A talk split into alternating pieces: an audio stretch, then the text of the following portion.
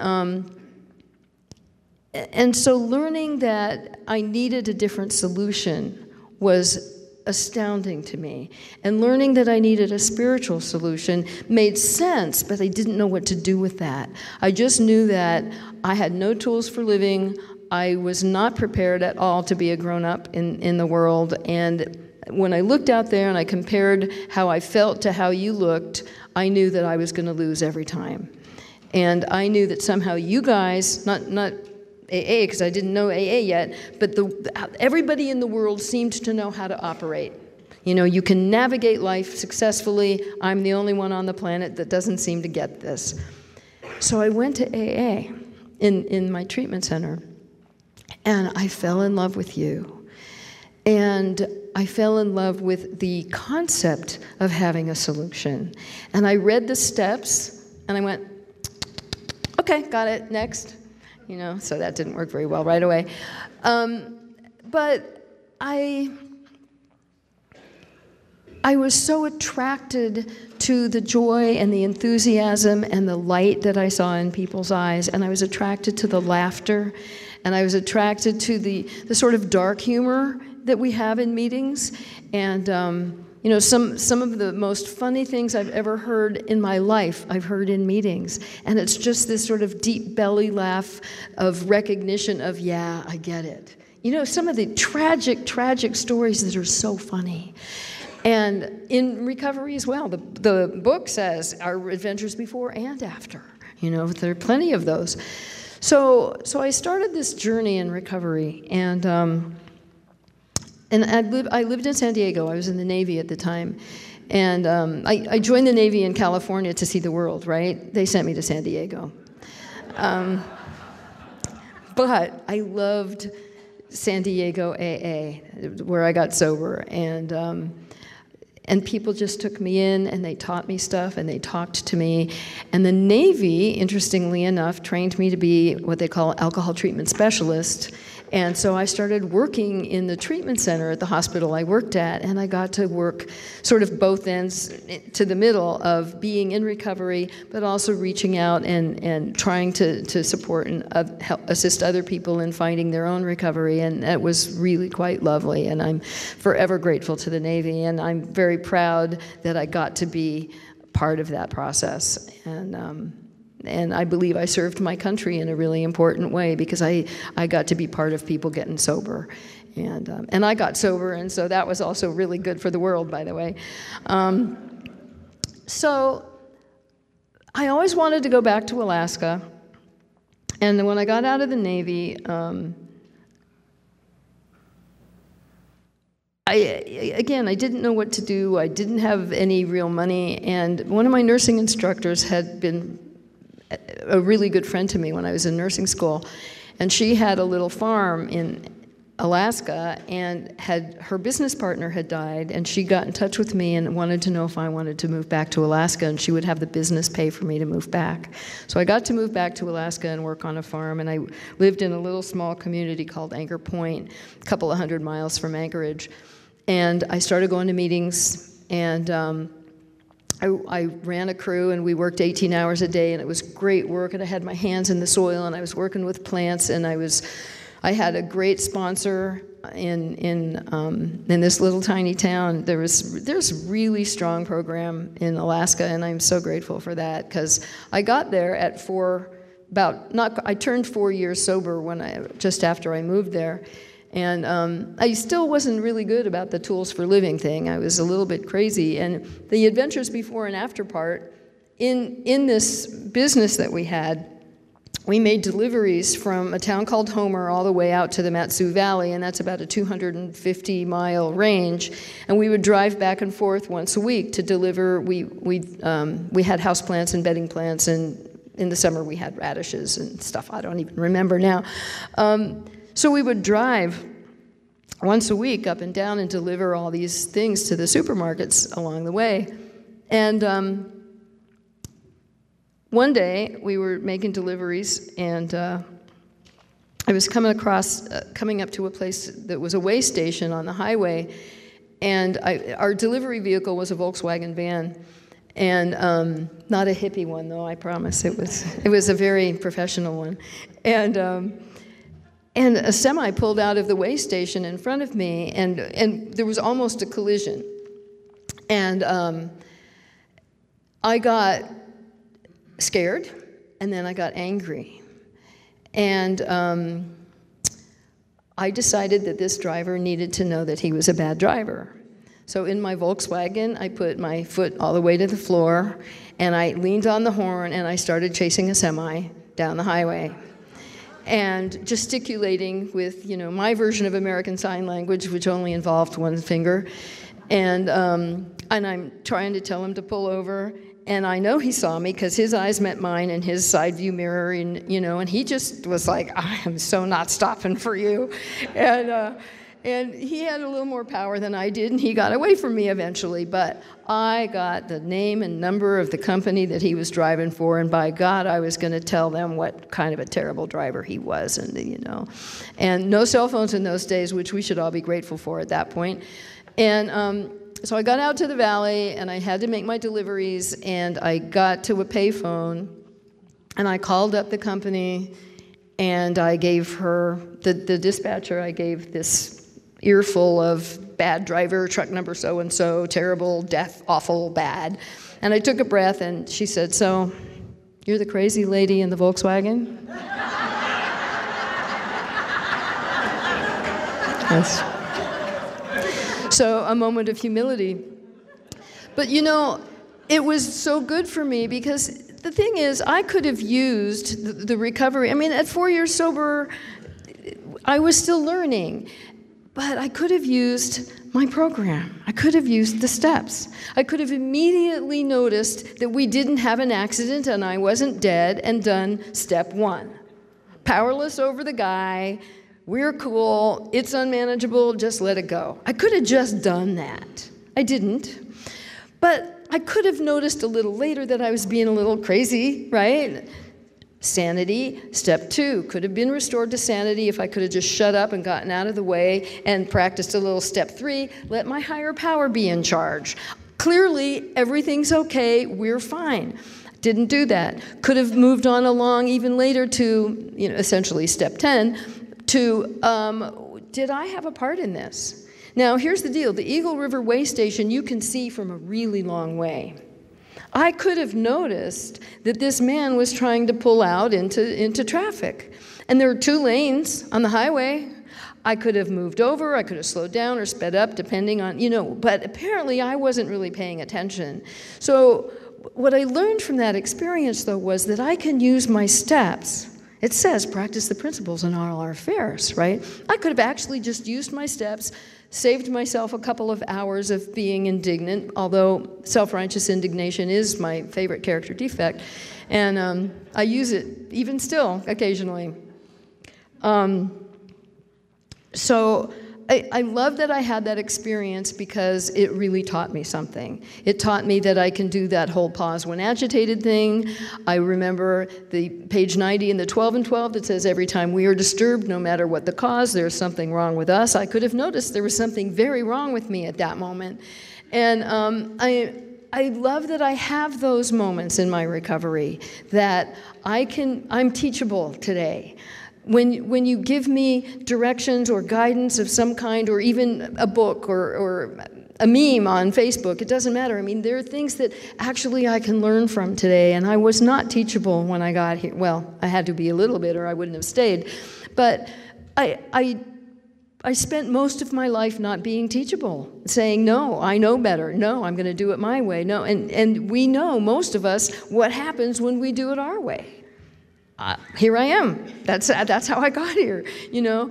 Um, so I, I love that I have those moments in life that, that give me the heads up, that give me the hello, are you paying attention? And that give me the opportunity to use the tools that I've been given.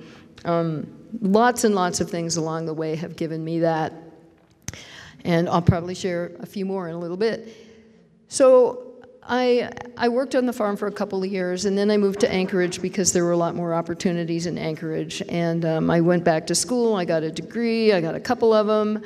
Um, I got some really good jobs working with some great people, and I got to work in the field of treatment. And I, I, I was at one treatment center for 22 years, and um, I, I am just so grateful for the opportunities I've had to work with people. And you know, initially the tradition um, issue came up about you know we, we're not paid for being in recovery, and we're not paid for being of service.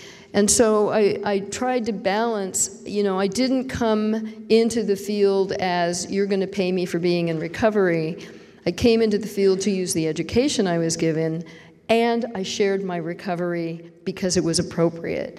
And um, and and I really like that I got to work in a facility where a lot of the other counselors were also in recovery, and it really was helpful to the to the clients that we had there. Not all of the counselors were, and sometimes that was an issue. So I, uh, I'm really grateful that I got to do that.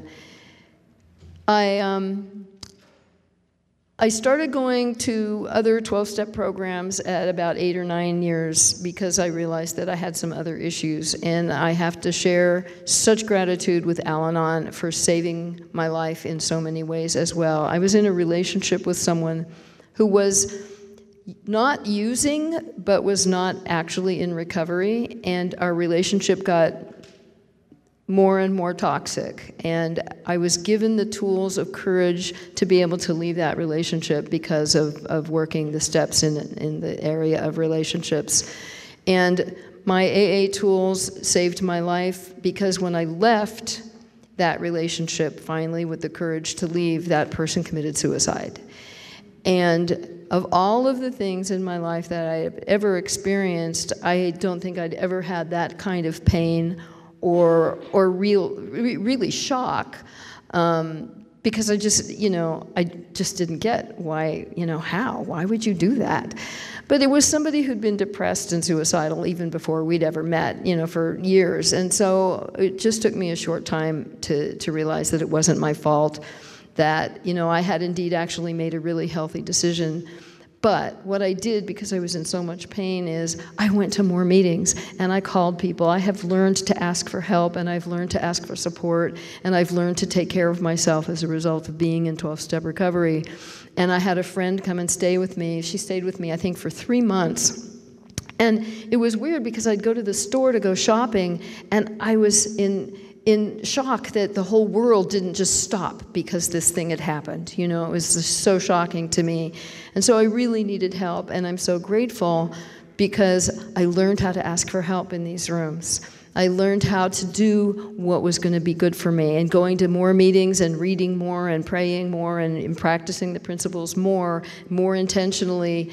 And, and I got through it, and I had some really great experiences as a result of that. Um, Shortly after that occurred, I was diagnosed with hepatitis C, and I imagine most of you know what that is or have heard of it. Um, it was fairly new at the time. This was in 90, I think it was 93, and um, I didn't know what it was. So I got online and I did a lot of research, and I realized that, you know, at, at the time I think I was like 16 years sober or something like that, and I was so grateful that I hadn't been drinking for such a long time because my liver probably would have killed me before that. You know, I don't know if I would have lived long enough to even get the diagnosis. But it was also very clear that all of the stuff that I did when I was out in the streets running around doing all that kind of stuff, there was still a price to pay for, for the previous, my, my previous life, so to say. Um, but the cool thing was, because I have these tools, I, I cooperated with the doctors. I had liver biopsies. They said, well, we have this one, this one thing that we use. It's a, it's a rejected chemotherapy that didn't work very well for the cancer patients, but it's kind of the only thing we have. So we're going to give it to you only if your liver gets worse because it's also been, also been known to cause suicidal depression and thyroid explosion and your hair will fall out and you know all kinds of stuff. But um, you know if your liver gets worse that's all we got. And uh, and we don't want you to live alone or you know be alone while you're on it or anything like that. I'm like oh, yeah really i want to sign me up. Um, couple years later, they did another liver biopsy, and I had progressed into early cirrhosis. And they said, Really, if you don't want to get liver cancer, this is the only thing we know that's going to prevent that to, to some degree. And so I consented to take the interferon treatment. And again, AA saved my life. I went to extra meetings. The, the treatment was really brutal. Um, I had to give myself an injection three times a week. And what's really cool about that is I didn't want to. that was really, yay. Um, and um, and I woke up each morning after that, I would wake up feeling like I'd been hit by a train. My hair hurt, my bones hurt, everything. It was just, it, and I had no energy. And there were days when taking a shower was the only activity I could do, and that was it for the day. I was, I was done. And um, the place I worked allowed me to stay on five hours a week with benefits. Is that amazing? They were so good to me. And, um, and so I had enough energy to go to work five hours a week, take a shower every once in a while, you know. Um, and, and, I'm also a musician, by the way, and I was in a band, and I, I was able to, to play on the weekends, and, and somehow that gave me just enough enthusiasm and sense of participation in life and joy that it just sort of kept me going. But I did this every, I did this for 14 months. At 12 months, I told my doctor I was done. I said, I, I just can't live like this anymore. I, I, my brain, I, I think I lost an IQ point every day. I didn't read for a year and a half, and I'm a voracious reader. I love to read. I couldn't read. And, um, and he said, Well, you can't stop abruptly. You have to taper down. So 14 months instead of, tw- he wanted me on for 18 months. But the thing is, I went to a lot of meetings. I had time to go to a lot of meetings because I didn't have the energy to go to work, and so I didn't go to work, and so I went to a lot of meetings. And you guys lifted me up, and you carried me, and you offered me support and enthusiasm and cheerleading, and you know, what a family we have. My, my mom would have loved to do it for me, but she would have done it sort of over in excess, and she would have. Um, like I said, she needed Al Anon, so I was really glad I lived 3,000 miles from her. And um, again, though, the people in this program were there for me, and I did not get um, did not get suicidally depressed. My hair didn't fall out, my thyroid didn't explode, and the unfortunate part was I didn't lose the weight they said I would lose. So, you know, it's like the one side effect I really wanted, I didn't get to have. But uh, that's okay. And, and so, you know, the thing in recovery is they didn't promise me that my life was going to get better. What they promised was I would learn to live life on life's terms. And what I learned is I got better. And I get more every day, even now, I get better at handling what shows up for me. And I get better at trusting. You know, our Al Anon speaker earlier today was talking about, you know, it always turns out okay. And it does. And there's a saying, it turns out okay at the end. They forget to tell us the rest of it, which is if it's not okay, it's just not the end. When, when there's resolution, no matter what it is, I'm usually able to go, oh, okay, I guess that's what's happening. Next, you know.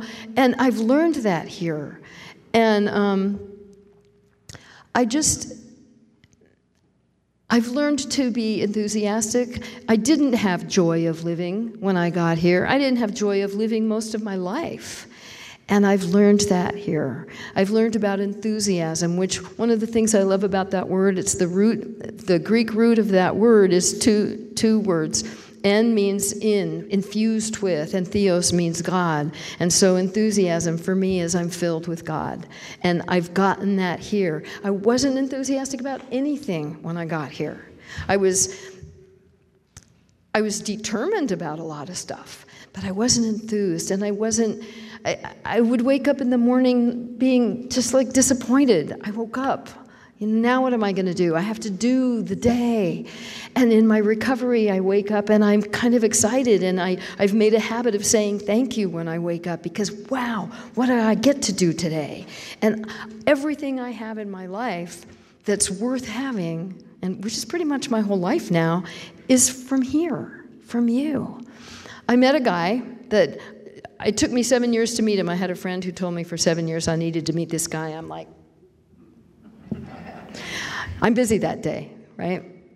I finally met him, set of circumstances, And he was a pretty nice guy. Probably if I'd met him 20 years earlier, he would have bored me to tears.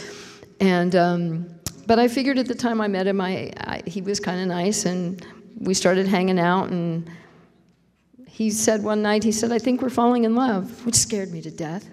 And I, but I thought about it and I thought, well, maybe I don't know. I don't have any idea what that is or how that feels. Maybe he's right. And um, a year and a half later, we got married and we're still married. We've been married almost 18 years now. I know, who knew? We still like each other. I know. So that's because of you guys. I figured I have enough tools for living, maybe I can be trusted to have a relationship. And he's a normie. He, um, I know I have to stop in just a minute, but I gotta tell you, he drinks a half a beer.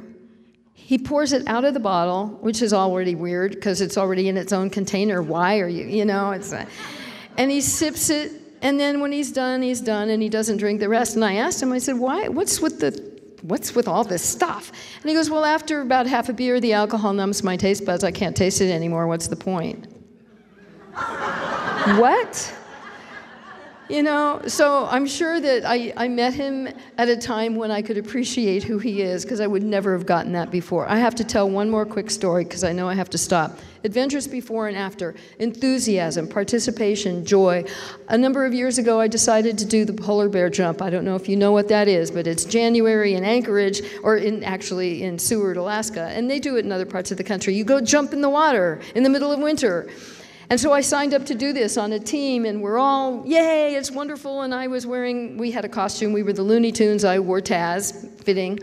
And um, so I jump in the water, and I'd been watching all these people jump in the water and swim and get back up and all victorious. And so this is going to be great. And I jump in the water and I sink like a stone. They had paramedics in the water, by the way. It's very good. And so I finally come up to the surface, and I'm, the breath is knocked out of me, and I'm dog paddling, and they escort me to the dock. and you know, I'm kind of like, oh, well, that was weird. So I get out, and a couple days later, I'm watching the YouTube video, and I'm watching all this activity, and I'm watching me, and I'm going, how come I didn't just pop up and yay and swim and get that? And I realized I forgot I can't swim.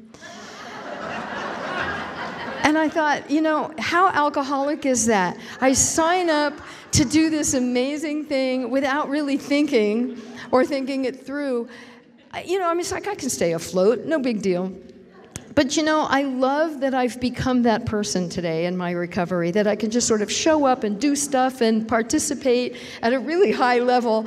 And, um, and when it doesn't go well, I kind of get amused by it. And I am so grateful to you guys for giving me that appreciation and joy of living. Thank you so much.